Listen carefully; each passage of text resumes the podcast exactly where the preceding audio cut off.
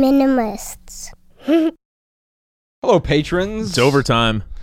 Well, it's overrated time. I don't think this time is overrated. No, we're going to talk about overrated virtues today. Oh, yeah. Did uh, we agree on twelve of those thirteen virtues? Uh, well, I mean, I have uh, I have Paul Bloom in my corner, and you have, I don't know who, the author of The Secret.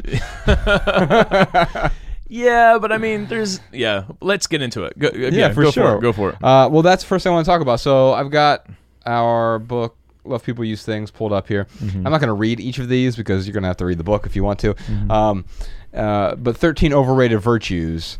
And I'll just read the first paragraph here. Now that we've surveyed the most important qualities of worthwhile relationships, so we go through the eight most important qualities in a worthwhile relationship in this book, mm-hmm. we must also consider the virtues we've been acculturated to believe are noble, but are often overrated. Uh, number one is loyalty. Number two is honor. Mm-hmm. So we overrate loyalty and honor. I'm not saying there's anything wrong with loyalty and honor. I want to be clear mm. about that. Mm. Uh, I think loyalty is important, but when it's the number one thing, like if Ryan just starts uh, molesting children, mm-hmm. uh, well, I'm, I'm, I'm I gotta, loyal to him. Yeah, no. I, and it's part of my honor to be loyal. yeah, yeah, yeah. And so um, uh, I also quote someone who Tamler Summers, who who talks about honor, mm-hmm. he actually gives a really good case for honor, but I, I try to then argue uh, against it. Uh, righteousness is another one. So righteousness is an overrated virtue. I think we all want to be right. The problem is that we are self-righteous. Mm. And there's a difference there, right? Mm-hmm. Uh, because it clouds our judgment. And actually, it keeps us being wrong more often when we are nothing but self-righteous. Mm-hmm. Uh, transparency is another one. Mm-hmm. We often hear, and we, there's a whole section about transparency in this. And earlier in the book, uh, we do it. There's a whole chapter in here about our relationship with the truth. And um, man, uh, transparency is this weird word because it sounds good at first. We hear politicians talk about like, my administration's going to be the most transparent. You, you don't want that. Transparent means you would disclose the nuclear codes. Mm. You want to be open. Yeah. If I was completely transparent, I would just give you my social security number right here on the air. Yeah. I'd tweet it. Sure. Uh, that's transparency. Yeah. That is, I think it's actually, it accomplishes the opposite of what we're trying to accomplish. When we're nothing but transparent, it's word salad. It's vomiting up our emotions. It's uh, it's everything I feel inside and in my head just spewed onto the microphone or the page or toward yeah. friends. Makes me think of recreational outrage. Yes. Like that's a very... Yeah, transparent action. Yes. Yeah. Pleasure is another overrated virtue. Mm. I'm not against pleasure, but uh, we talk about hedonism well, in here and stoicism. Yeah, maybe we do agree on everything here because yeah, I, there there are virtues that we can take too far. That's what. Yeah, that, that's exactly what yeah. I'm saying here. Yeah. Th- there are others that we can't, like caring. Mm. I mean, I, I don't think that or you can love, take. Yeah, yeah. It's not, you you don't take loving too far. You take other things too far, right? Right. Uh, uh, so pleasure, comfort is sort of the twin virtue right. with with pleasure, right? Which is weird because usually the things that give us pleasure are somewhere outside of the comfort zone, the immediate, the, the most plush comfort zone. Yeah. And, and so, but they, they do go they do go together. Uh, lust is, is an overrated virtue. And we all experience it as, as human beings, especially with, we just did that hormones episode with um, Adam Lamb. Mm-hmm. And lust is a great thing. Uh, there's a quote I have from Taylor Tomlinson, who I think the editor wants me to take out of the book, but I don't know that I'm going to. Uh, the stand-up comedian uh, Taylor Tomlinson, she said, "Love is blind, lust is Helen Keller." And uh, man, I don't know, there's something that was just so powerful about that. Mm. Uh, when lust takes over, we lose all our senses. Yeah. Don't get me wrong. I enjoy sex. Uh, and, and I think yearning for the right person makes life more enjoyable. But I don't want the just my biological appetite mm-hmm. to run the whole show. Right. It's a disaster when yeah. that happens. Yeah. It's very similar to pleasure. Yeah. yeah. There are pa- whole parodies of this, right? Yeah. Uh, wh- where it's like, it's the, the knuckle-dragging guy who's like oogling women or other men, if that's his proclivity, yeah. right? Um, is knuckle-dragging, that seems like a very derogatory caveman term. Oh, it is. Huh? I hope the cavemen listening to this aren't offended. Oh, here's another one. Agreeability. That's an overrated virtue. Mm. And I think that's especially pertinent to this. We're going to get to some other ones here in a moment. Mm. But agreeability. And now you might say, well, of course you want to be agreeable. And I, I agree that you want to be agreeable. Mm-hmm. But often we take it too far. Uh, and there are some times where it, we can just nod our head and smile. Uh, what, where was I? I was I was at cryotherapy because my I was having really bad inflammation this week in my joints. So I went to cryotherapy, and it was right when they announced they were reclosing the bars mm. to in, in Los Angeles County, right? Yeah. And she was like, "I don't know why we we don't just shut everything down. I I could care less about the economy." And I'm mm. just like, I just smile at her like, okay, like I, I don't know what to tell you. Like I'm not gonna sit there and agree with you. Yeah, that's yeah, that's so interesting because it's like, okay, you could care less about the economy, mm-hmm. but that's you. Like, th- right. there's so many, there are million, what are, what, how many out of work right now? thirty, forty million people out of work? forty million. It's unbelievable. Yes. And yeah. so you can say you don't care about the economy, but you know what I do care about? The people who are affected by this. Yes. There are bartenders and, and, and waitresses and managers, just at bars alone, who are now suffering, who can't pay their rent. Who's supposed to take care of them? Now, I'm not saying it's a good thing that we all need to pack into bars immediately and, and spread the coronavirus. Don't mm-hmm. don't mistake me here. In fact, I have a whole commentary I want to get into in a moment about uh, idiots who just refuse to wear masks on principle. Um, yeah. We're, we're gonna we're gonna talk about that. The government's trying to kill you. It's all about compliance. Dude, it blows my mind the things that we weaponize in this country, man. Like so? masks, masks being one of them. Yeah. How it's yeah. Well, well, okay. Well, let's let's dive into it now. So, so uh, we had a guy at our coffee shop last week, and uh, uh, and oh, I didn't hear we, about Weaver this. was telling me it's always like it's always forty year old white men. Yeah. I'm like, well, as a forty year old white man, well, almost forty, I'm thirty-nine now. Oh, I, I can identify, um, but and, and so I can have some compassion as well. Um, but they are often outraged. Like we're not, we don't take. So the coffee shop right now, it's it's contactless, right? Because mm-hmm. of coronavirus, and yeah. and we're still serving coffee to people, yeah. and we're still you know going out of our way to create an outstanding customer experience given the current environment, the current constraints, and in doing so, sometimes people get upset because they'll walk up to the door, mm-hmm. and we aren't open. The shop isn't open. You can't come sit down in there yet. Yeah. But also, like, we won't take your cash or your card right there. It's contactless because we're trying to look out for no one in, in the shop has gotten coronavirus. And yeah, knock on wood. Right. and and that table's real wood, so you can knock on it a lot, Ryan. um, so so we have we have these folks who occasionally will get upset. And they will throw a fit and mm-hmm. you know cuss us out or or, or whatever. Mm-hmm. And I've noticed this trend recently uh, where you see videos of people like don't, they don't want to wear their mask in the store. And it's immature, dude. And they're thro- and it's like you realize this is a store policy, right? Mm-hmm. And if you want to shop in that store, then it's it, it's no different from no shirt, no shoes, no service. It, it, I saw I saw a Costco message. It was like, you have to wear a mask if you want to shop at our store. This is on Facebook. And then someone messaged. They were like, if I have to wear a mask in your store, then I won't be shopping there. And Costco was like, yeah, that's what we just said. It's yeah. a private business. Like, Here, here's the thing. Yeah. I think a lot of these, these guys who who are refusing to wear and throwing a tantrum about it, they're the same guys who throw a tantrum when they get alone with a woman and, and the woman asks them to wear a condom when they're going to have sex. It's, and they're like, it's yeah, it, it's the same that weird entitlement. It's a level of immaturity and uh, just not liking to do what you're told, which goes back to my point of it just being a lot of immaturity.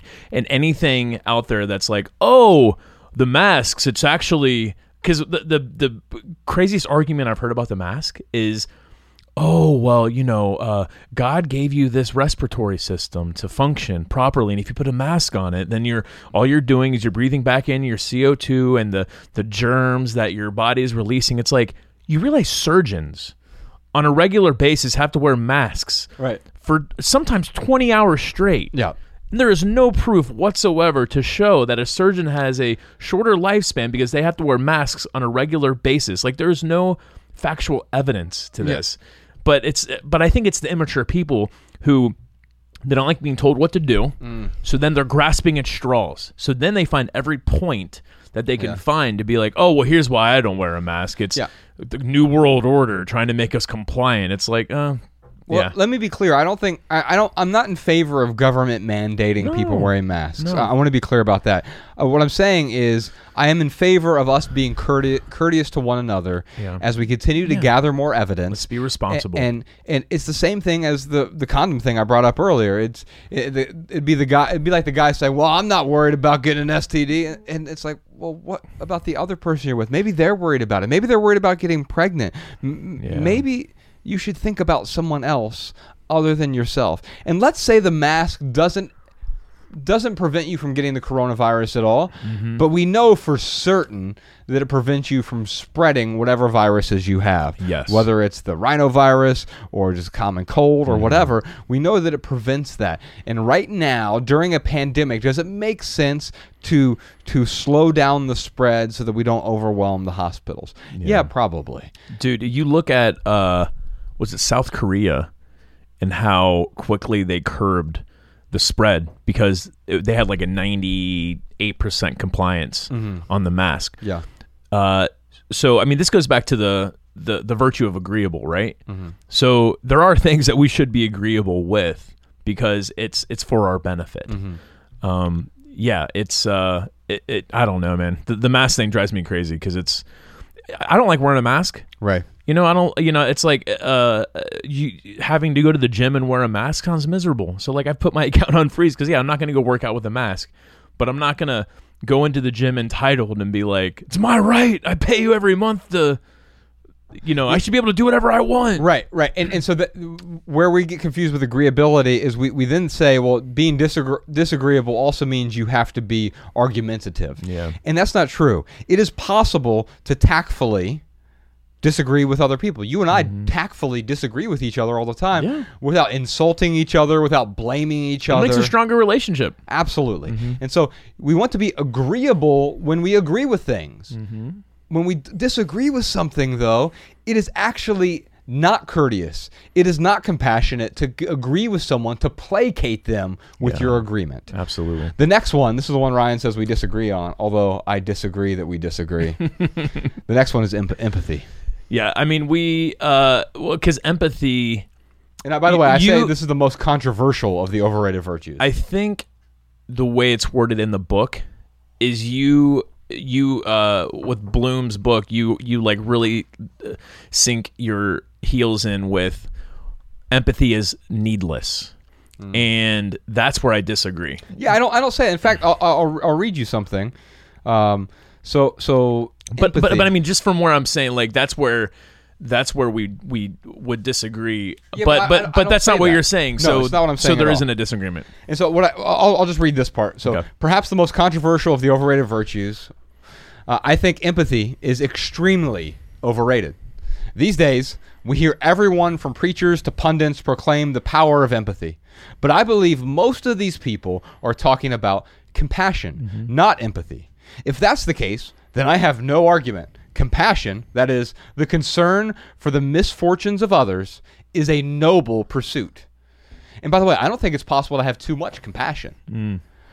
Empathy, however, that is, the ability to feel the suffering of others, should not be the desired outcome. Yale researcher and philosopher Pa- Paul Bloom makes this point in his book, Against Empathy, The Case for Rational Compassion. Quote, we often think of our capacity to experience the suffering of others as the ultimate source of goodness. Nothing could mm. be further from the truth. Paul uh, Bloom goes on. See, that, that's, the, yeah, like that statement I disagree with. Nothing could be further from the truth. Well, so, so let, let's just go back. Because there's a lot of things I could say that are further from the truth. Well, I mean, I know it's hyperbolic, but. No, it's not it's hyperbolic. It's hyperbole. It's hyperbole. I don't sure. think so. I, I don't think it's hyperbole. I, I, I, I do think it's not meant to be taken literally mm-hmm. because. The truth isn't a, a, a measurement from which we can get inches or meters or miles or whatever. Mm-hmm. Uh, but what he's saying here, it, again, you have to you have to go into the text. Mm-hmm. He he says that co- the empathy is not the ultimate source of goodness. Absolutely. And so that's all he's saying. What he's saying when you say nothing can be further from the truth, that's a way of saying that is untrue. And and so if we're saying that. Feeling someone else's suffering is not the ultimate sense of goodness. Yeah. Then, then we're agreeing. Yeah. Uh, and so Bloom goes on to reveal empathy to be, quote, one of the leading motivators of inequality and immorality in society. Far from helping us to improve the lives of others, empathy is a capricious and irrational emotion that appeals to our narrow prejudices. It mu- in, in fact, hmm. you can you can even argue that, like, you take the extreme examples of white supremacy or Nazism, mm-hmm. they experienced empathy based on their narrow prejudices. Mm. And and, and hmm. empathy actually... Um, yeah, expound on that. Uh, what what are they what are they being empathetic towards with okay. their prejudices? So so I, I was talking so, about this earlier with uh, when Weaver was when he first said, you know, a lot of these angry customers are forty-year-old white men, mm-hmm. and and my first thing was like, well, as a forty-year-old white man, and I'm like, what do I? I don't share anything in common with these other forty-year-olds. They, they just happen to be the same age as me, right. and and they have the same amount of melanin in my skin as me. Mm-hmm. Like, they're forty-year-old white men who I, I who I'm very closely aligned with, mm-hmm. uh, politically, uh, spiritually, emotionally, whatever. Mm-hmm. There are other forty-year-olds. Just because we share some characteristics doesn't mean anything. But what happens hmm. is because we tend to share, uh, we we often. share characteristics with a group of, well, we all share characteristics with a group of people, that we start to empathize with their struggles more than oh, someone who so, looks different So you're from saying us. Empathy, in, in this white supremacist example, they are empathizing with other white men, essentially. Yes. I see. Yes, or white people or whatever. It's interesting, though, because if they could show empathy with non-white people, mm-hmm. like, it actually might help them be a little less racist if they worked towards that, right? Uh, or you could just eliminate the empathy, uh, at least mostly here, mm-hmm. and and work toward compassion for everyone. Wouldn't you say in some circumstances, though, or maybe you wouldn't? Actually, I'm certain you wouldn't say this, what? But I would say that to get to compassion, you have to understand where the other person is coming from. And I agree with that, except for the word "have to" or words "have to." Oh, I'm sorry. Uh, yeah, in a lot of cases with compassion, uh, yeah, yeah, you're right. So it's not necessarily one hundred percent. Needed every single time with compassion, but a lot of the times I'm saying that it could I said empathy could, can lead to compassion. Yes. I'm saying it's a circuitous route and, yeah. and you don't have to go through it. Yeah, I mean, even with a white supremacist, it's like if they could look at, you know, non-white people uh-huh. and be like, oh, I actually understand the struggle. That's something different. You're talking about understanding now. I I, I I I can I can understand the struggle of family and friends and trying to survive in a, you know, in, in, in certain certain circumstances. I've been in those circumstances. I've experienced those struggles. Mm-hmm. Oh, they're like me. And then they can work towards compassion. So, uh, yeah, I guess to just put it, it sometimes it is a circuit, cir- circuitous route, but I don't, I don't think that it necessarily is every single time. I, I think, I think you're misunderstanding empathy here. Empathy, the definition of empathy, and this is this is exactly what I point out. Pull up the Webster's definition. It, it's right here. It's here in the book. It's not the physical. The ability to feel the suffering of others. That's not that. That must. It be, doesn't mean physical suffering. It's like suffering. A, it's like the a, ability to feel the suffering of others. That is a. It could it's, be mental it's, anguish. It's paraphrased. It's the, the suffering of others, and that, that's not the exact definition. That is a. That's a. Yes, it is, Ryan. It's the definition. And, and okay, I I I'm just when I when I was reading this chapter, uh-huh. I literally looked up the definition. And I was like, oh, like this, it's, I, okay, maybe maybe you didn't do Merriam-Webster's or maybe we looked at two different dictionaries. Sure, that's fine. Yeah, so I guess it goes, yeah, I guess it goes down, it comes down to like what definition are you using? Okay, you. So if I'm defining it as the ability to, to, to feel the suffering of others, how do you define empathy?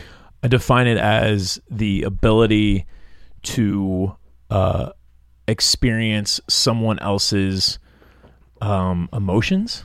Because it's because it's not a because it's not a the suffering is a it's a physicality mm-hmm. that you don't necessarily have to have to experience empathy. L- look up the de- Merriam's de- definition. I, I'm just I'm just curious. I don't know if I have Merriam's here, but or what, whatever you have. Here we go. This is the Oxford American Writer's Thesaurus. Oh, I don't agree with that dictionary. Wait, actually, it's the new Oxford American Dictionary. There we go. Let's see what it says. Empathy. The ability to understand and share the feelings of another. Yeah, exactly. Yeah. Not the suffering. So the to share the feelings is different. Suffering is part of the feelings. Absolutely. But it's not just the suffering. No, no, no. What I'm what I'm trying to say to you is feeling their same feelings. It's like using the example of the dentist.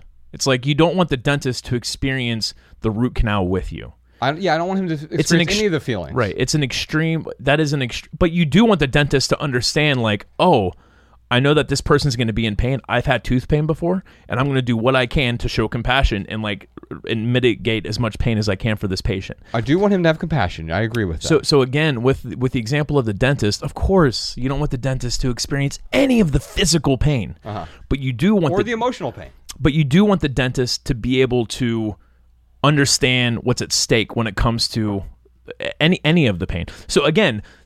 I, I think there's a huge, and that, and that maybe this is just, you know, me, but there's a huge difference between experiencing the emotions of someone and experiencing the, um, uh, the, w- what was the word? Suffering? The suffering. Yeah.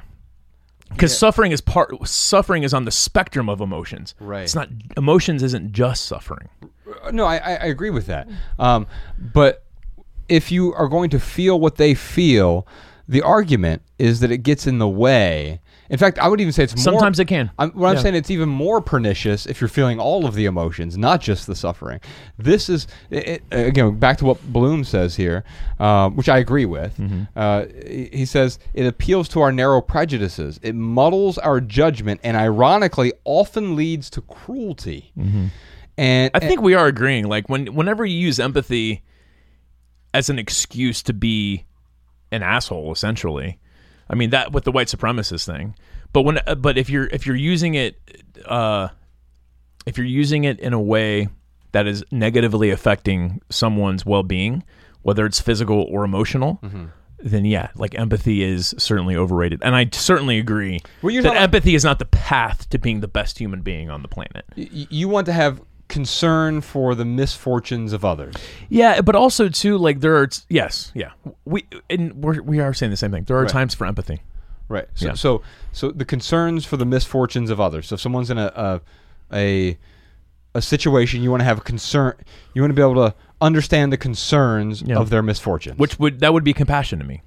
That is compassion. Yeah. Yes. Yeah. And, and so what we're agreeing on here is that compassion is a strong virtue and we should... Compassion is stronger than empathy. We should we should, one hundred percent. We should want more compassion. Regardless of what we think about empathy, mm-hmm. it's important to have more compassion. Yes. Sometimes we can we can agree on this, just to what level is, is different. Sometimes empathy can get in the way of yes. us having compassion. I totally agree. Okay. Yep. Next, and uh, actually there are a few other here. Uh, negativity is the next one. I'm going to skip that for a moment. Jealousy. So I think jealousy is the most wasteful em- emotion. I don't think there yeah. is ever... I don't think it's ever useful other than maybe it's a sign that I need to stop doing a behavior. Yeah. But but the emotion itself, like using that emotion, there's there's it there's doesn't no, do anything yeah, for you. Nothing, yeah, I mean, it's... Same thing with anger. It's like when you experience these emotions, it's good to be like, oh, I'm experiencing this emotion. What's going on with me? But... Yeah, to use that emotion as leverage to yeah. project something is, uh, it's never valuable. Yeah, and I, the reason I say it's the most wasted, even emotions like anger, you, mm-hmm. there are narrow instances where it makes sense to be angry at someone, where it's like yeah. if they're attacking you and, hey, get away from me, like you, you to channel that anger in very narrow sense. Sure. With jealousy, it doesn't make, it, it, it never make makes sense. sense. Yeah, right, exactly. Right, right. Uh, sentimentality. Um, so...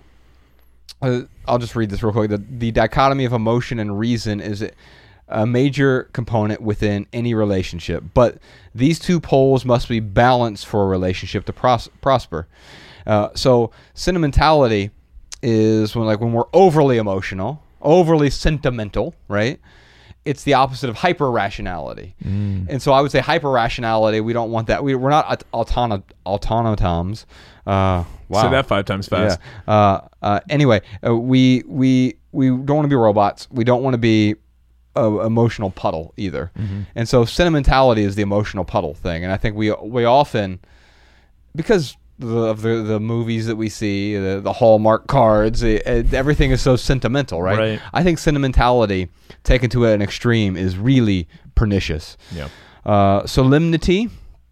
Um, so that's like being taken seriously. Yeah. Um, uh, uh, um, but we also want to leave room for humor and levity, right? And mm-hmm. so if there's too much seriousness, then we remove all the oxygen for humor. Yeah. Finally, uh, neg- negativity.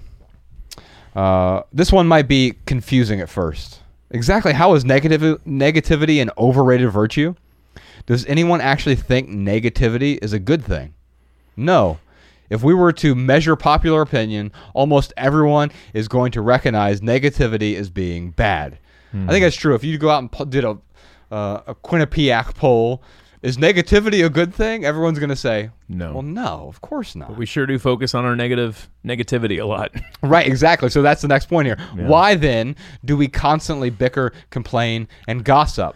Because it's a perceived shortcut. Mm. If you complain about the same thing as someone else or gossip about another person, it increases your bond with your fellow complainer. Mm. In fact, there's an evolutionary reason for that, right? So, oh, so gossip, we evolved to gossip because when we were in these tribes of one hundred fifty people or fewer, mm-hmm. it was it, it it allowed us to keep out the the the bad person. We tell a story about uh, Johnny Jump Up, who was on the edge of the tribe, and right. and everyone started talking about him, and all of a sudden he fell off a cliff. Mm. Because that gossip sort of kept them in, in check that way.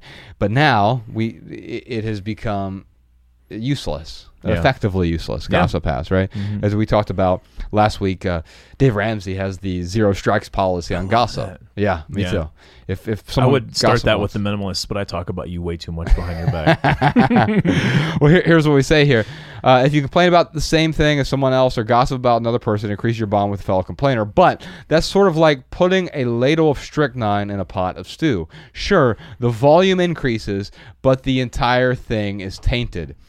There is an old saying that hurt people hurt people, and that's and that's what's happening whenever we talk about inflicting the world with negati- infecting the world with negativity.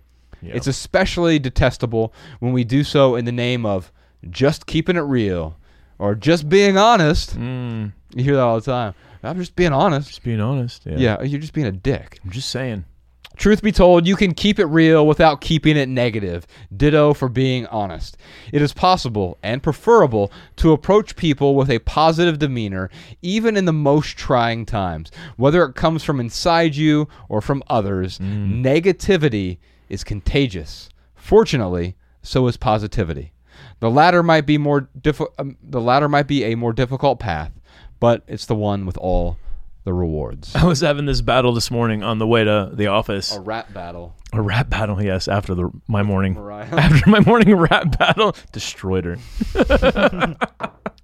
Ryan got these bars. Oh, dude. Uh, I was having this like fake conversation in my head with someone who we had a disagreement, and I won't even go into the details of it, but we had a disagreement like two or three weeks ago, uh-huh. and in my head, I'm like arguing with them about why they're uh-huh. wrong, uh-huh. and I'm like, Ryan, what are you doing? Like, I'm just, I'm just like, we all do that though. We all yeah, have these, co- dude. I was we like, have steeping, all these arguments. Yeah, I was steeping in this negativity, and I'm like, if this ever comes up again, this is what I'm gonna say. Yeah, and I'm like, dude, like, why? Like, why would you perpetuate that?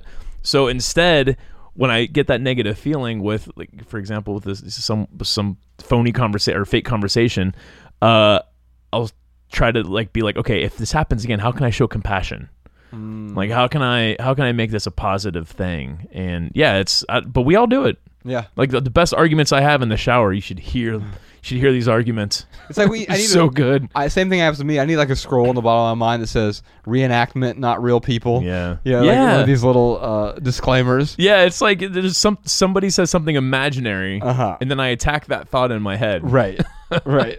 Golly, um, man, I've, we we were just filming yesterday, Ryan. Mm-hmm. We uh, still working on this Netflix documentary. We turned in our second cut, working on the, the third cut. It's called Less Is Now.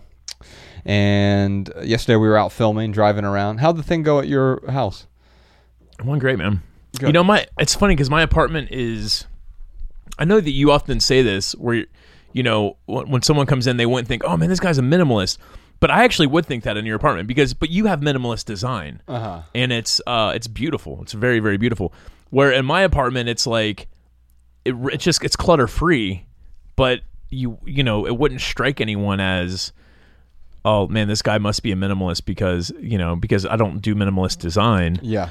Um. But what I'm getting at is is it's a it's a good thing because Uh, it just shows how minimalism isn't a radical lifestyle. It's a, you know, it's a practical lifestyle. And also that you that there are different versions for different people, right? Yeah, exactly. And, and you you can tweak it to suit your preferences. Yeah.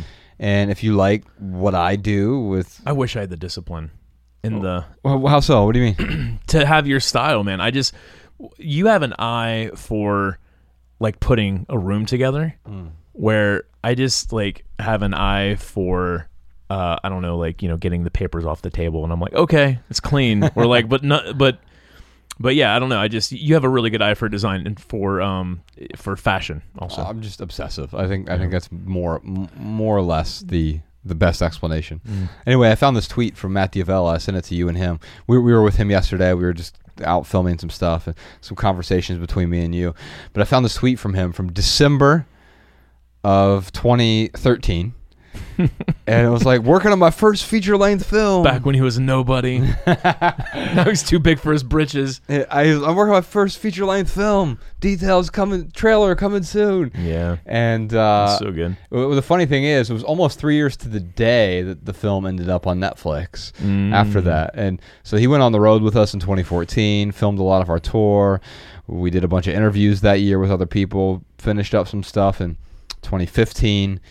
And and so we really started at the end of twenty thirteen, and it took three years before that thing ended up on, on Netflix. Netflix, yeah. And then you know, we're, we're sort of doing it all over again in a way, because we have this one. We thought, all right, we got the process down. We'll have this done in four months, and four years later. And the only reason I know it's four years later is because there in the last cut we turned in, there's something from that he filmed four years ago, and it said, uh, I'm talking to you, you I think, Ryan. I said, um, yeah, we've been doing this for the last six years. Yeah. Uh, it's, it's, it's six years since we started The Minimalists, and I'm like, it's been ten years. It's been ten years, yeah. Yeah, it's been, and so, so yeah, we've we've been working on this film for literally four years, mm-hmm. and it should be out around, hopefully, this Christmas. Latest uh, will be New Year's twenty twenty-one. We're shooting for this Christmas, but mm-hmm. it's uh, called The Minimalists: Less Is Now. And uh, man, I can't wait to share it with you. Uh, I'm going to pivot real quick, Ryan. We did this Ask the Minimalists Anything session for our true fans and our V I Ps on Patreon. Mm-hmm. And one question that came up had to do with working from home, and how do you think working work is the nature of work is going to change?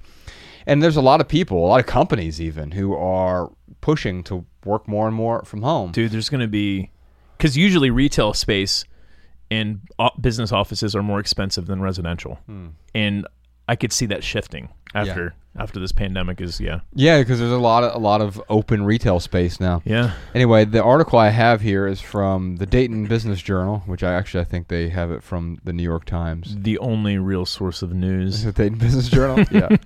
Yeah. This is a, a New York Times article that they reprinted. Yeah. Uh, and it is called "The Long Unhappy History of Working from Home." Mm. So I wanted to provide another side, because I'm all for people working at home. Yeah. Uh, if Sean and Jordan and Jess want to work from home, great. You do whatever you want to do. Mm-hmm.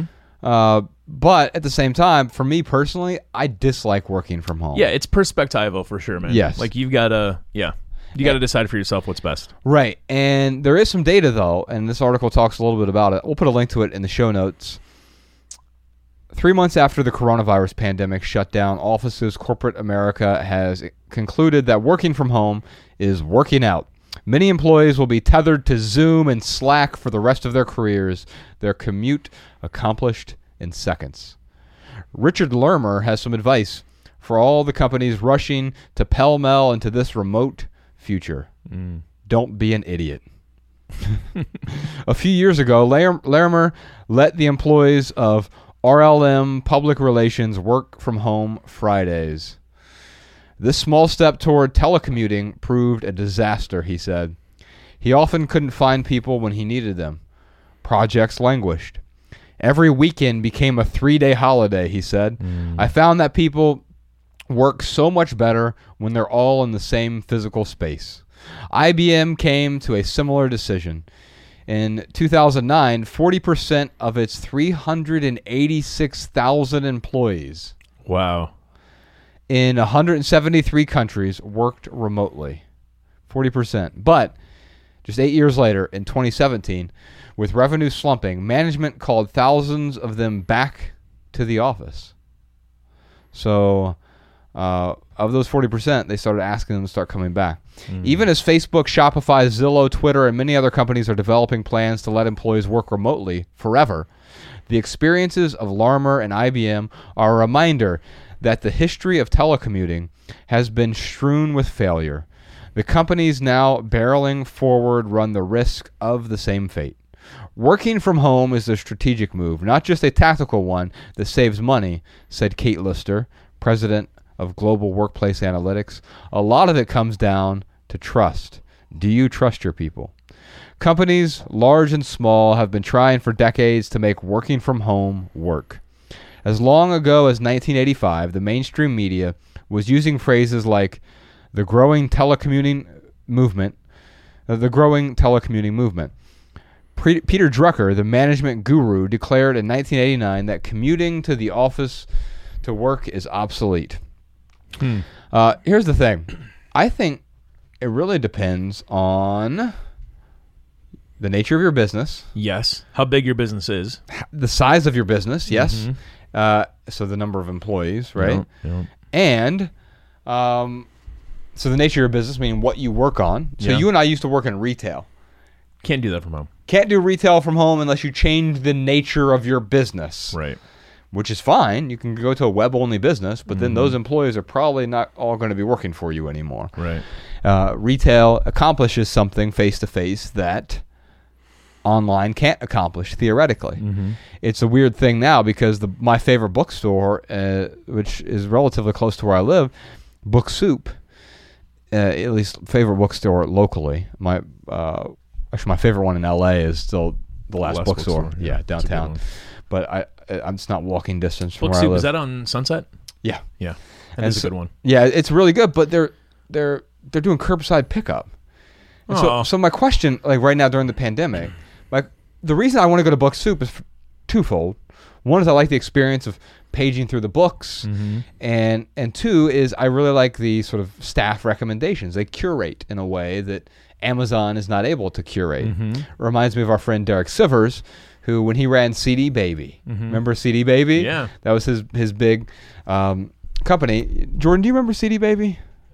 No, yeah, dude, he's, he's like young. twenty years old, man. Yeah. So C D Baby was the first website that allowed artists to sell their own music, and eventually they were the aggregator to get music onto iTunes and other mm-hmm. digital platforms as well. But initially, it was here's how where you could sell your physical C Ds. Right, you bypass the middleman, the record company, mm-hmm. and but what people really liked about C D Baby at its peak was its algorithm. Its algorithm was so good at picking music. Like, oh, you like the Strokes, you'll also like the Killers or whatever, mm, right? Yeah. And so he started having companies offer to buy the algorithm software from him, yeah. his secret algorithm software.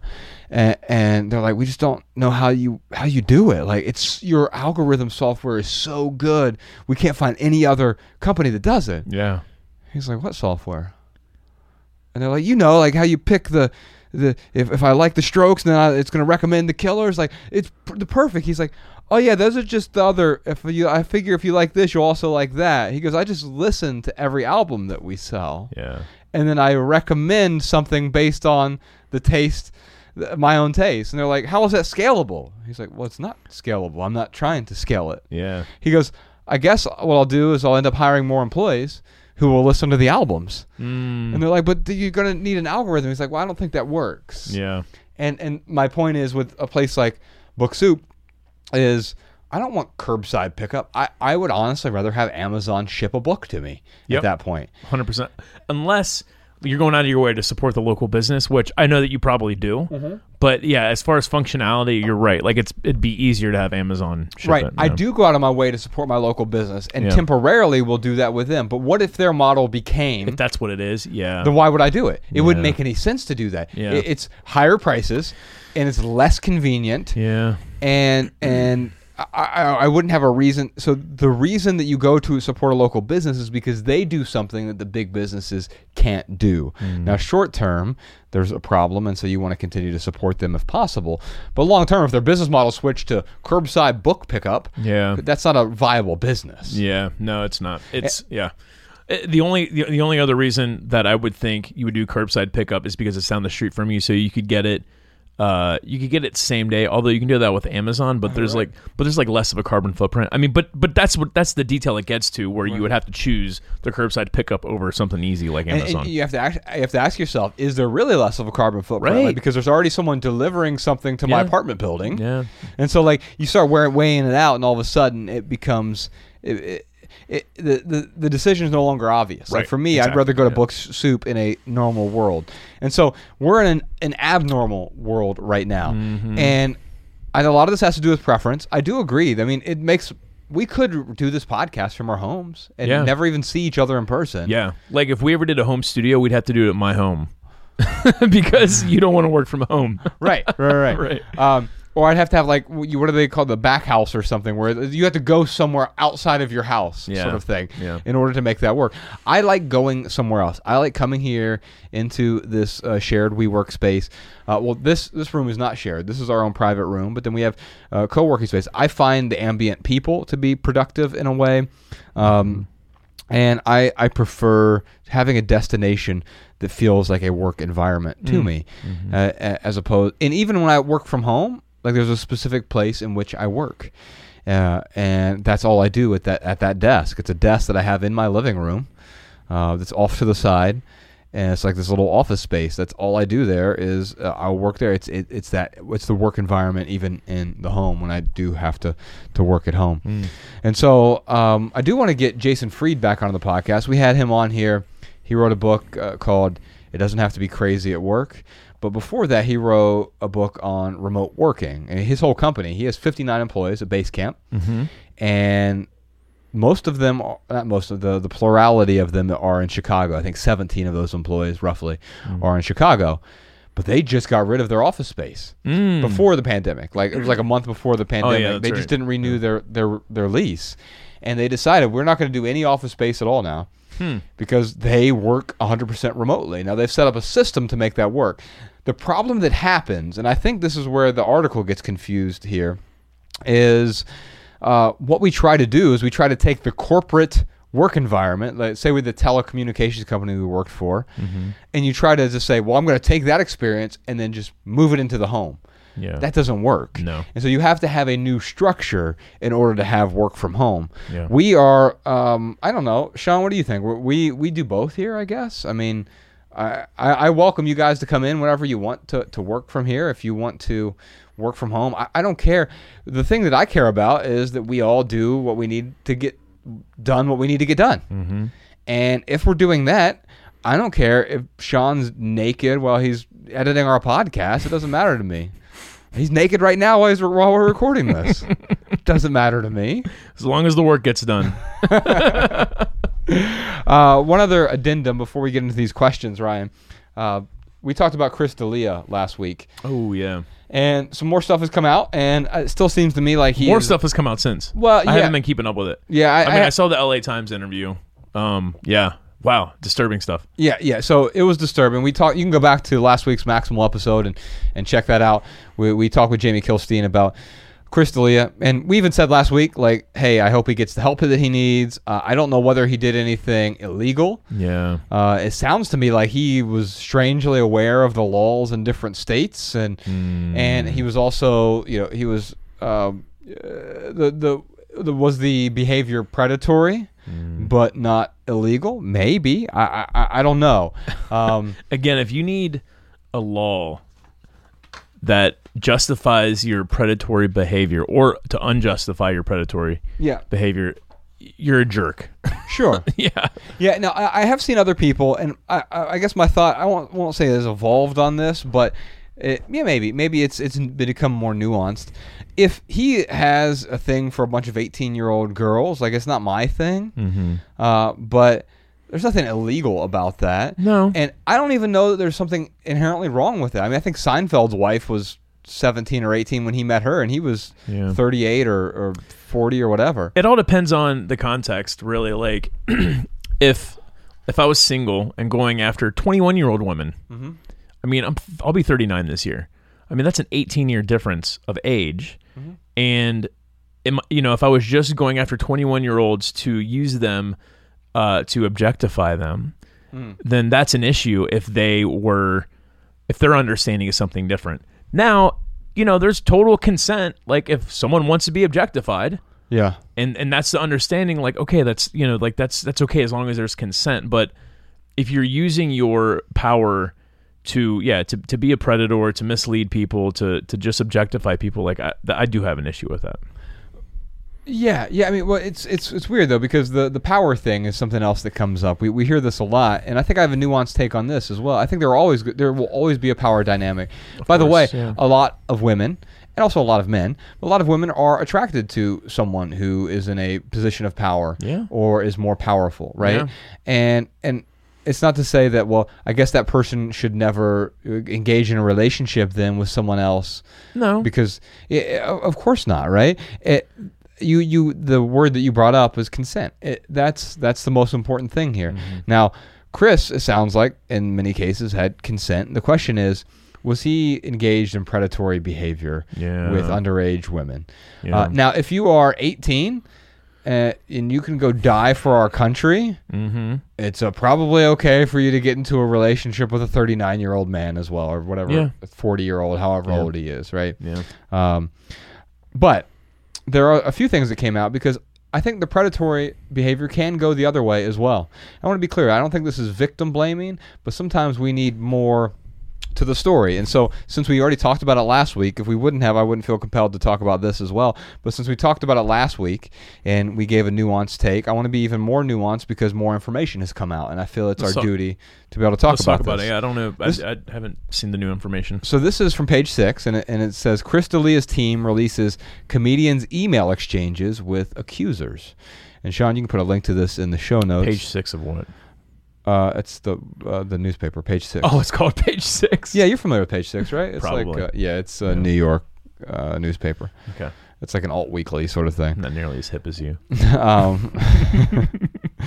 all right, it says, with Chris D'Elia's career crashing down around him, the comedian's camp is surprisingly taking aim at the women who have accused him of sexual improprieties. Mm. Last Tuesday, a slew of women began making claims online that D'Elia had asked them for nude pictures, in some cases when they were underage, and one claimed that he had exposed his erect penis to her in a hotel room. Mm. He's since been fired by his C A A agent, mm. and his manager and a number of his shows have been pulled from streaming sites. Mm. Now a rep for D'Elia, who played Whitney Cummings' boyfriend on N B C's Whitney for several seasons, have released emails to Page Six that they claim paint a fuller picture of the incidents. They provided an email between D'Elia and Clara Schaller, a woman who last week posted emails from two thousand twelve on Twitter in which D'Elia said he wanted to have, quote, naked sex. What? Couldn't you just say sex? That's that is um. I mean, that's only, D'Elia's comedic style. Yeah. the, the, I, the only time I'd get that specific is if I wanted to have clothed sex. Mm-hmm. Then I would say, "Hey, can we keep our clothes on for this?" Right. Exactly. Um. Well, it's funny. Like looking at some of those exchanges, he was just yeah. His humor came out in a lot of those exchanges. What, but my my wife had a, a theory that he the reason that he was he. he she doesn't think he was as attracted to teenagers so much as he was attracted to people he was al- allowed to mistreat. Mm. And, and quite often, a, a young girl who is sixteen, seventeen, eighteen, nineteen, whatever. Um, right. Uh, no, let me note the difference. To some of, half of those are legal, half of those are not. Yes. Um, and, and, but they, they may be more susceptible to... They might tolerate his misbehavior, mm. his misbehaving, uh, more than a thirty-five-year-old woman would. Yeah. Right? Yeah. Who has had experience with right. plenty of dickheads. Yeah. Um, okay. So, uh, d- d- naked sex with her. When she said, w- when she made those tweets public, she claimed that she was seventeen at the time of the exchange. D'Elia's camp released an email to us that showed D'Elia had allegedly asked her approximately midway through their exchange, "How old are you?" She replied, twelve, apparently kidding. He responded with, "Answer," to which she said, twenty-four. Mm. So here's the thing. If There's a seventeen. If he's flirting with a seventeen-year-old girl who says she's twenty-four, mm-hmm. did he do anything wrong? I well, if he's being a dick, he did something wrong. He certainly didn't do the other thing yeah. wrong of, of flirting with a seventeen-year-old yeah. girl, right? Well, and there's but there's so many accusations that I'm sure it gets that, to that. Okay, go for it. So it should be noted that he asked her for pics before asking her age, mm. which yeah, I mean, if you assume she's a certain age. Um, but you know when, like, let's say I see a female and I'm really attracted to them. Mm-hmm. It's because they look like they're twenty-four. You know yes. what I'm saying? They so, look at, they look at, as though they're an adult, you're saying. Right, exactly. Yes. Exactly. Yeah. Um, yeah, for sure. Um, although it, we are in a time did I share this with, I didn't share this with you. I uh, I got this note. Uh, we're going to take a quick digression here cuz it's funny. Um, I got this note in my we have like an internal mailbox in our our apartment building. Okay. And so like this girl from the third floor left me a note. Let me see if I can find it. Yeah, here it is. I took a picture of it. And it just said, "Hey, stranger." uh, "Hey, stranger, I don't know what's your name, but I don't know what your name is, but since I run into you all the time, I think we've ran into each other like three times ever. Yeah. Um, I feel like I should say hi. I'm the tiny Asian girl on the third floor. Let me know if you want to get together sometime because I think I have a tiny crush on you. Oh, uh, hit me up if you'd like, but no pressure. Haha." And she left her phone number. Um, she said, "P S I might get sad if you don't if you don't uh, text me back." Do you have to be like, "I got to talk to my wife first"? Well, no, I did. I did text her, uh, uh, and the very first thing I said is, "How old are you?" And it, the reason I said that is because, like, I don't know if she's fourteen or forty-five. Like, I, sure. First of all, I don't even remember. I, I'm like, there are several Asian women who live in this building, so I'm not entirely sure. Mm-hmm. Like, I think I know who it was, but I was wasn't sure. Yeah. And anyway, I, I said, "How old are you?" And she said, twenty-five. And mm-hmm. I said, and she said, "What? Did you think I was sixteen?" And I just responded like, "Well, you never know how old someone is." Right. And I said, "By the way, thanks for the note. It was very flattering." Mm-hmm. My wife thought it was super cute. and and uh, she was bummed out then. But yeah. uh, uh, suffice it to say. But you know what, though? If Bex was cool with that, though, like, there's nothing wrong with that. No, of course not. Like, right. and, and But so here's the thing about Bex's and, and my relationship is...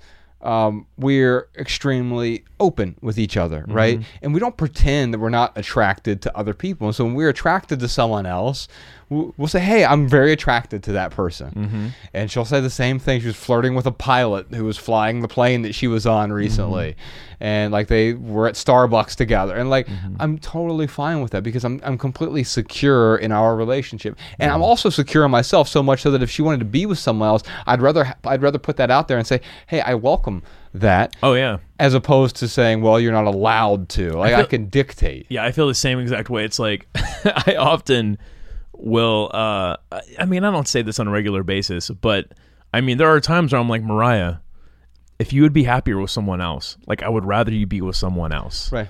Like I re- that's how much I care about you. Or or, or someone else in addition to you even. Yeah, like if she was sure. like, "Hey, I want I want to and and Bex and I are in a uh, even more strange situation where this would even make more sense is you and Mariah are together every day, mm-hmm. right? I mean, you see each other virtually every day. Mm-hmm. And, and with Bex and I, since she travels back and forth from Montana quite a bit, so does Ella. You know, Bex and Ella, mm-hmm. they go back and forth. And with the pandemic, that's even been stranger. And now there's driving and camping and all these other things involved in that. Mm-hmm. But uh, if she's spending approximately half her time in Montana, maybe a little less but, or more, whatever, but mm-hmm. like approximately half her time, if she wanted to date someone else there, it would make sense to me. Mm. We, we'd have to have the conversation. Having say, a part-time boyfriend. Yeah, yeah, yeah. yeah. And, and say, you know, what, what does that what does that look like and, and why? What are the motivations behind this? Like, I, I can only imagine how crazy this sounds to some people listening. Yeah, well, that, that's why this is a Patreon episode, yeah. right? Well, you know what's, you know what's nuts though, man, is like I never thought I would get to that point.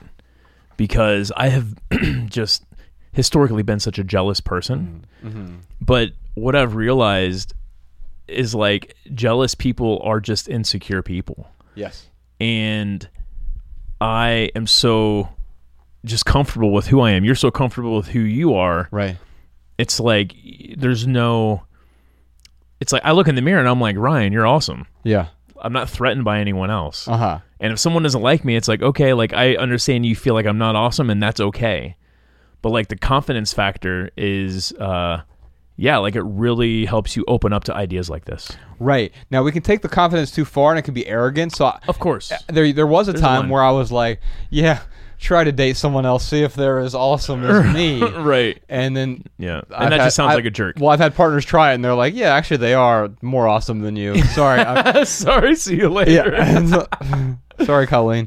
Um, yeah, and, and so I actually, by the way, when I'm I up until Bex, I was always like, ever since my marriage, pretty much, mm-hmm. I was the guy you dated before the guy you married. Oh yeah, yeah. In almost every scenario. Yeah, and, true story. And, and by the way, Austin and and everyone else, like you you you ended up with a guy who looks very suspiciously like not me, not me at all, but like looks like the guy that everyone else I dated ended up marrying. Like all the like they all are attracted, and so I'm like some weird stepping stone in, mm. into that. And, and my, my point though is you can take the confidence too far where it becomes arrogance. Yes, it's not. And, and so now I, where I've dialed it back because I'm not arrogant about it at all. Mm. Where I know that you know Bex is an amazing partner and that she could attract a, a phenomenal partner as well. Whether it's a, a part-time boyfriend in Missoula or if she were to leave me for someone else, like. Mm. Uh, What I'm confident in is that I'm willing to put my best foot forward and, and, and I'm willing to contribute to this relationship to the best of my ability, given mm-hmm. the constraints that I have. Yeah. You know, it's interesting too, with that level of confidence, I still have this need to be liked. So when someone doesn't like me, I mean, I, I can move on with my day, but there is a, there's like a piece of me where I'm like, oh, person yeah. doesn't like me. They don't yeah. think I'm awesome. Man, I think there's a weird thing. I, I was actually just thinking about this yesterday, Ryan. Hmm.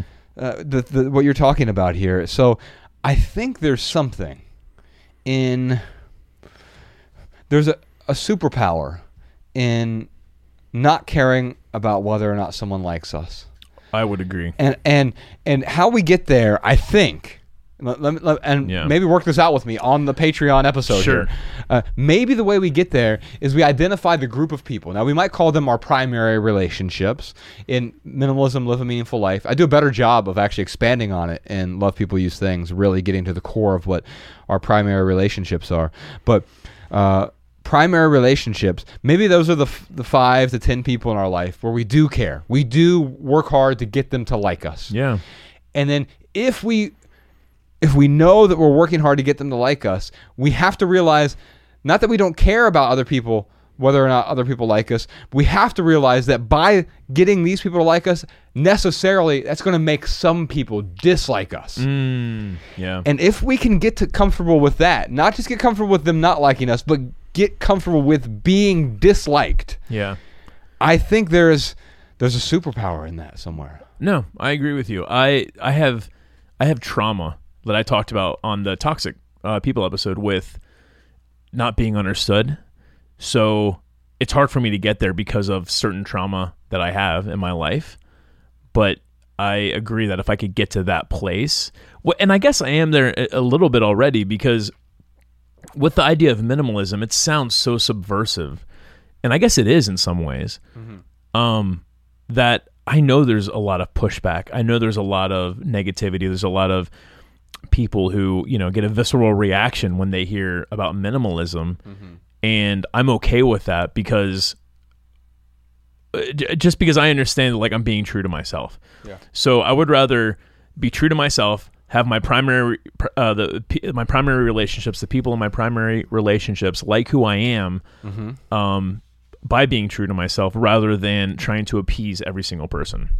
Right, because if we yeah. try to appease everyone, we end up appeasing no one. Yeah. If, yeah. if if we try to placate everyone, we steep ourselves in misery, and people mm-hmm. will feel placated for a period of time. Mm-hmm. But do you want to be placated? Right. I don't know anyone who actually wants to be placated, unless you. I mean, you have to be a total like psychopath yeah. to want to be placated, mm-hmm. and and so when I'm thinking about this, is like. Yes, we all want to be liked, but if we can get rid of that desire to be liked... Oh, dude, I wish I could just flip a switch. No, no, I don't think it's flipping yeah. a switch. I think it's a retraining. It's a retraining mm. the musculature in a yeah. way. And I think the way we do it is that we we go out of our way to be liked by a identifiable group of people, because there's seven billion people in the world. Maybe it's close to eight, but it's, uh, I think in two or three years we're going to be close to we're going to be eight eight billion. Uh, most of them don't know who you are, and then so by definition they don't like you. Mm. Isn't that weird? Yeah. If someone doesn't know you, they don't like you. Right. It's true. That doesn't mean they dislike you. Yeah. But you're okay with that. You're okay with with Tim Smith in Wichita, Kansas. He doesn't like you. Yeah. You're okay with that. Yeah. He doesn't know you. So what you're saying is I'm almost already there. Yes. No one likes you, Ryan. The fact, the vast majority of the people in the world do not like me. Exactly. There's something comforting in that. There, there is. You actually yeah. are already comfortable with that. Mm. And so what is a few extra people on that list? That's a great point. I don't know. Talk about this uh, in the comments on Patreon. I'd love to hear your thoughts on this. Do you like to be liked?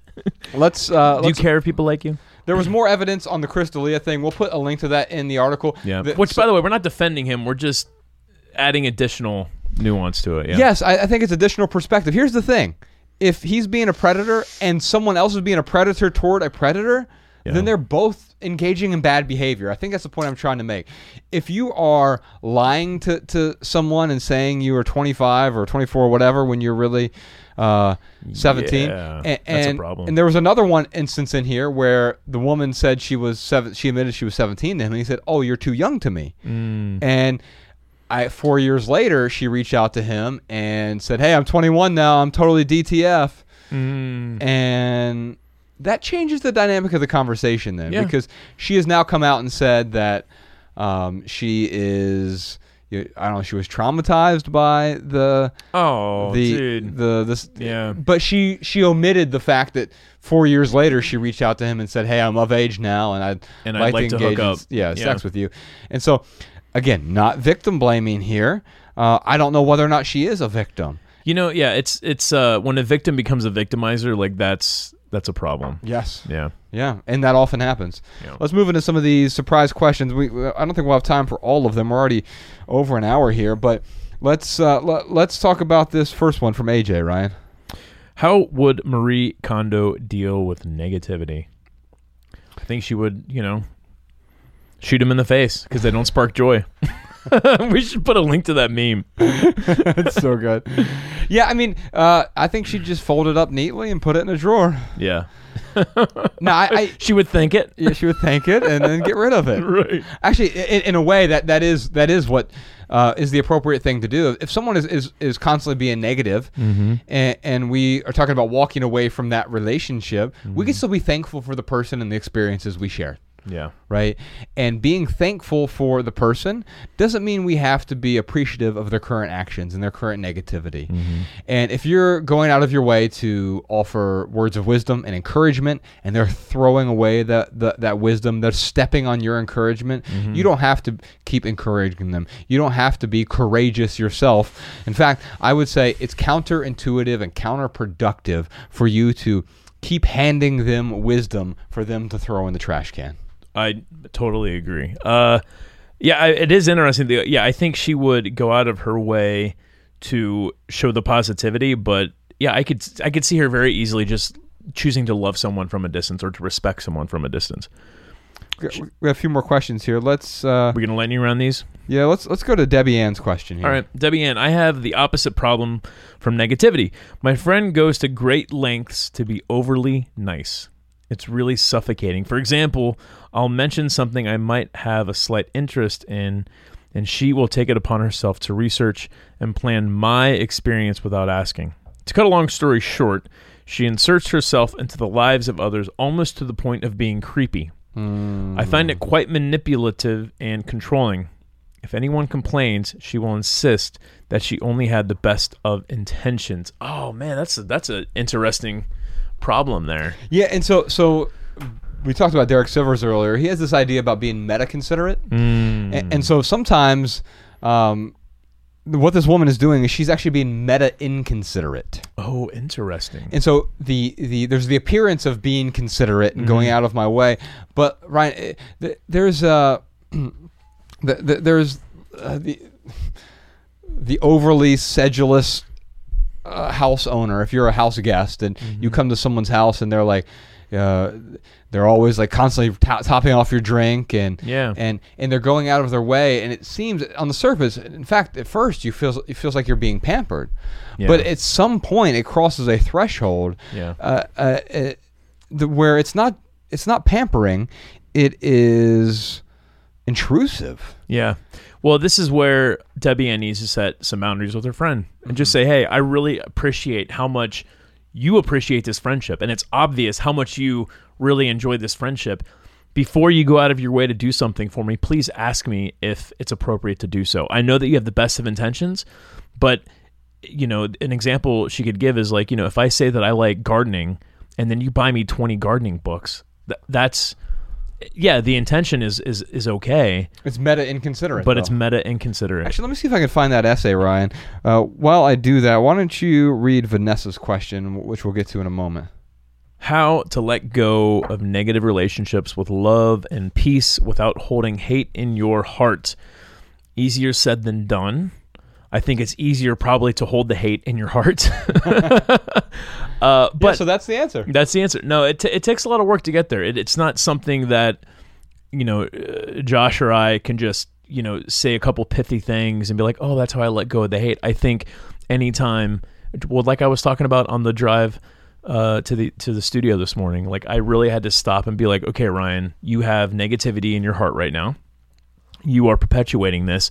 What can you do to help curb that negativity? How can you show this person compassion? Mm-hmm. And the more I work towards compassion, the easier it's going to be to show them compassion. Right. But that, I think that spark of negativity or that spark of hate in, in this, you know, question's example, uh, it's always going to be there. It's not a matter of how do you get rid of it. It's a matter of how do you deal with it when it arises. Same thing with jealousy mm-hmm. and anger. It's like when those emotions arise, how do you deal with them?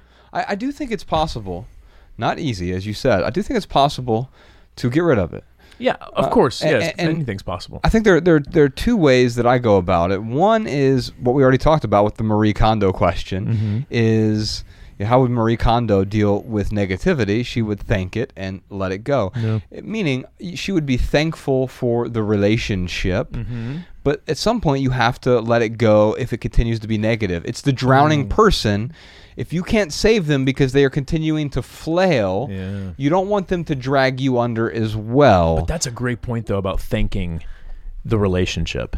So to to, to help let go of that hate, there's got to be something with that relationship that you do appreciate. Maybe it was just like having a nice conversation one time over dinner. Yes. And just be thankful for that moment and concentrate on the parts that you're grateful for. This actually just helped me with this person that I was dealing with. It's like mm. there's a lot of things that I'm really thankful for with this person that we had a disagreement with a few weeks ago. And it doesn't mean you have to bring them back into your life. Mm-hmm. In fact, thanking them can be one of the best ways to let go. In addition to thanking, so if I were to give a two-part answer to this, it's thanking and forgiving. Mm, and yeah. I believe that forgiving is useful in a couple ways. One mm-hmm. is it helps you continue a relationship with someone if you want to do that, but it also allows you to let go, not of the person always, but of the hate that you have in your heart. Yeah, that it lets you let go of the discontent. Now, you might want to let go of the person as well, mm-hmm. but by forgiving someone, truly forgiving someone, you are moving beyond the the it, the indiscretion mm-hmm. that they created, that they inserted into your life. Mm-hmm. You're, you're, so, so if if Mariah were to cheat on you, Ryan, mm-hmm. and and she did something malicious and, mm-hmm. and, and it was awful and, and it really hurt you, at some point, the best way to get past that, especially if you wanted to stay with her, but even if you didn't, mm-hmm. the way to get past it, the way to set it down mm-hmm. is to forgive her. Yeah. And if you forgive her, that means you're not going to keep holding on to the negative emotions. You're not going to keep holding on to to the malice that you feel for that situation. A true forgiving means that you set all of that down. Why? Because it's so much easier to move forward without the extra baggage. Yeah. Yeah. I love that, man. The path uh The path to, yeah, letting go of hate is forgiveness. Yeah, yeah, so thank them and forgive them. Now, Ryan, the, let me get back to this meta-considerate thing. So back to Who was it? Was it Michaela's question? Debbie Ann, I think. Oh, Debbie Ann. Okay, Debbie Debbie Ann. Oh, yeah. Um, she said, I have the opposite problem from negativity. My friend goes to great lengths to be overly nice. Mm-hmm. So she's saying that she's not being negative, but remember, she's being meta inconsiderate. Yeah. In this essay from Derek Sivers, which uh, you can go to sivers.org slash meta C. It's called Meta Considerate. My friend has a huge crush on someone. He showers her with attention mm. and appreciation. He's a simp. Here, you just go to your friend and be like, stop being a simp. Yeah. You cuck. Wait a minute. He remembers her preferences and constantly gives her thoughtful gifts. Mm. He thinks he's being considerate. Man, isn't this... I mean, this is Debbie Ann's question. Yeah, here, right? It is, yeah. He thinks he's being considerate, but he's actually being inconsiderate. Meta inconsiderate. By holding up, by holding her up on a pedestal, by making it clear that he looks up to her, he's making her look down on him. Mm. That's a great analogy. This is something I tell uh, Bex all the time. I say, I'm not putting you on a pedestal. I'm bringing you up on the pedestal with me. Mm. Because I, I, I... the only time I put her on a pedestal is when we're on a pedestal together, because I really, I, I'm, I'm super attracted to her. I'm really into her, like our relationship. But I also want to acknowledge that, like, it's inconsiderate if I just put her up here on, uh, and, and worship her. Yeah. That's making her look down on me. Who wants to look down on their partner? That's why we use that terms like, you know, obviously you're joking, but a term like simp mm-hmm. is because a, a, this person that we call a simp, they're putting someone on a pedestal. Right. And making that person look down on them. Yeah. That is not considerate at all. So let me keep going here. Uh, he's making her look down on him. People want a romantic partner that's a catch, someone almost out of their league. We want a good deal. We want to win someone. By chasing her relentlessly, he's denying her the pleasure of desire. Mm. He's not letting her dance. Since he keeps pushing forward, there's nowhere for her to go but backward. He's not letting her come to him. Being superficially considerate can be deeply inconsiderate. Mm. Doing the opposite is often ultimately more considerate. I call it meta-considerate. Meta-considerate, by contrast, it's considerate to not bore my friends with my problems.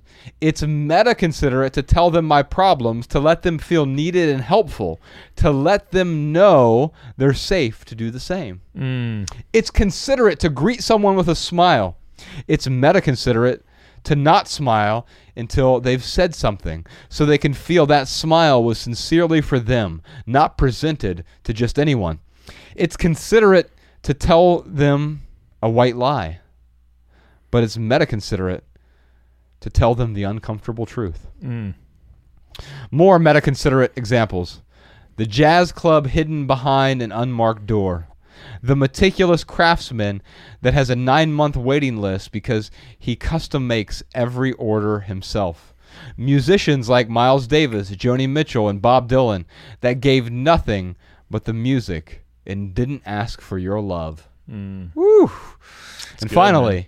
Being silent in conversation to let your friend fill in the space and share more.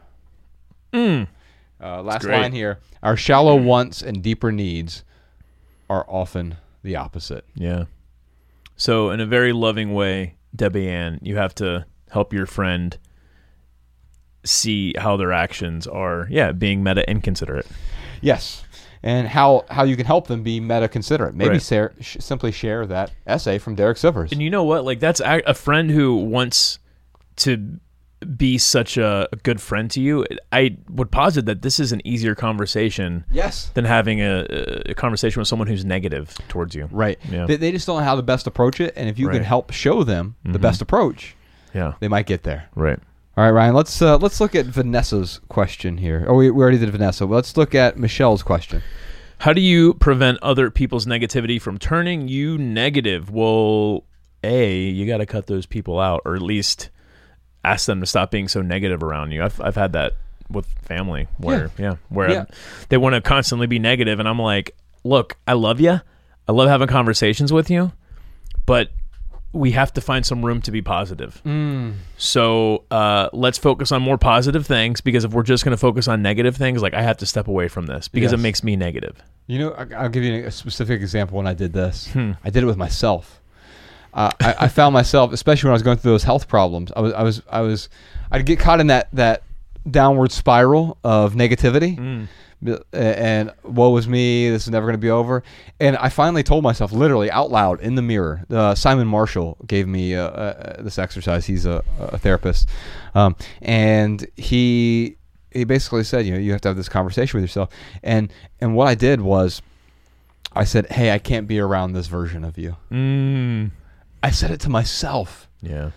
And and it made me change my own behavior. Because I said, hey, look, I can't be around this version of you. And if I can say that to myself, yeah, I certainly should be able to say that to someone else. Yeah, and even if somehow you can help them understand that, like, even if it was me who was behaving this way, I wouldn't be able to be around myself. Yes. Yeah. Yeah. And try to help them, yeah, understand that. All right. Tiana, at the very bottom, Ryan, has a question for us. How can we find non-negative people? You can go visit non negative people dot com. Send them for their email list. uh, well, that's actually, that's a good segue. Uh, uh, I mean, f- a few places. The community tab on Patreon is a great place to share your experiences. Yeah. Also, if you're in one of the eight countries where we have meetup groups, minimalist dot org, there's one hundred free local meetup groups. Mm-hmm. You can find people there. You know what? I bet you there's some negative people in those meetup groups too, though. Oh, yeah. And, and so it doesn't mean you're going to find uh, perfect people in, in these groups. Have we cussed yet on this episode? I mean, it's Patreon. So yeah. But Sean's saying no. um, all right. Then I won't cuss. Uh, I'll just say it politely. Okay. Uh, get off of social media. Mm. if you want to if you want to find negative if you want to find non-negative people, get off of social media mm. and start uh, and start building relationships other ways, because Ooh. I have a I have a feeling that a lot of the negative n- negativity that Tiana is experiencing is coming from Facebook. It's coming from Twitter. It's coming from other places. So many of our negative relationships are birthed out of what? Proximity, mm-hmm. right? Which is just closeness to mm-hmm. someone, right? Yeah, yeah. So or or convenience. Now, yeah, that's social media. All of a sudden, people who were not close to you, they're now in your proximity. They're mm. right there. They're literally right here on this glowing screen. Yeah. It doesn't get closer than that, right? Yeah. Until it's been inserted into some microchip in my head. Yeah. But until then, it doesn't get closer to that. So negative relationships are birthed out of proximity and convenience. What else is convenient? Well, we happen to work next cubicle over from each other. We work in the same restaurant or retail store. Yeah. Uh, we we we work at the same job. These negative relationships are often relationships we feel that we have to be around. You can limit your time around them. So maybe the answer to your question is actually in the question itself. How do how do you identify? Let's just let's let's take that word "non" out of here, Ryan. Mm-hmm. If I were to read this question again, is how can we find negative people? that That's an easy answer, right? Yeah, yeah. They're proximity and convenience. Well, what's the opposite of that? We need to seek out inconvenient relationships. Mm-hmm. And if we seek out inconvenient relationships, ones that there's a vetting process involved. What's that vetting? Well, it means we share similar values. How do I identify what my values are? Well, you go to the minimalists dot com slash V. There's a essay right there that says how to understand your values, and you you take a look, you identify what your values are, you start to identify the values of other people. Mm-hmm. And if you value non-negative relationships, then that's one of your values. It's yeah. going to be one of your structural values, probably. Dude, you know, this it's interesting because I feel like Michelle's question and Tiana's question are kind of the same. You know, how do you prevent others' negativity from turning you negative? Uh, I mean, that's That is why I had to get off of Facebook. It was creating such negativity in my life because I was in this phony world where people are expressing recreational outrage. Therefore, it made me want to push against their recreational outrage to the point where it was sticking with me all day long. And like I had to, I mean, I had to identify like, oh, I'm f- I'm constantly having these arguments in my head because of Facebook, and uh, yeah, so I got off of there. So uh, you're, what you're saying here, Ryan, is your brain is a domicile, mm. and you're going to let you're a domicile. You're going to let people pay, or you're going to let people have access to it rent free. The mm. question is, who do you want to give rent-free yeah, access yeah. to this domicile yeah. because there's only so much space in there, right? It, it, there's twenty-four hours in a day. There's our, our focus, our attention can be spent only on a finite amount of discrete bits of input. Mm. And you get to decide, am I going to focus on the negativity? Am I going to let the negative people free rent in my head? Mm-hmm. And if I am, who am I pushing out yeah. by giving those people the free rent? Amen. One more thing I'll add to Tiana. The more positivity you put out, you will attract that into your life. And I'm not talking about the secret here. I'm just talking about when you're expressing positivity. It's contagious. Exactly. All right, y'all. Love people, use things. Thank you, patrons. The Minimalists.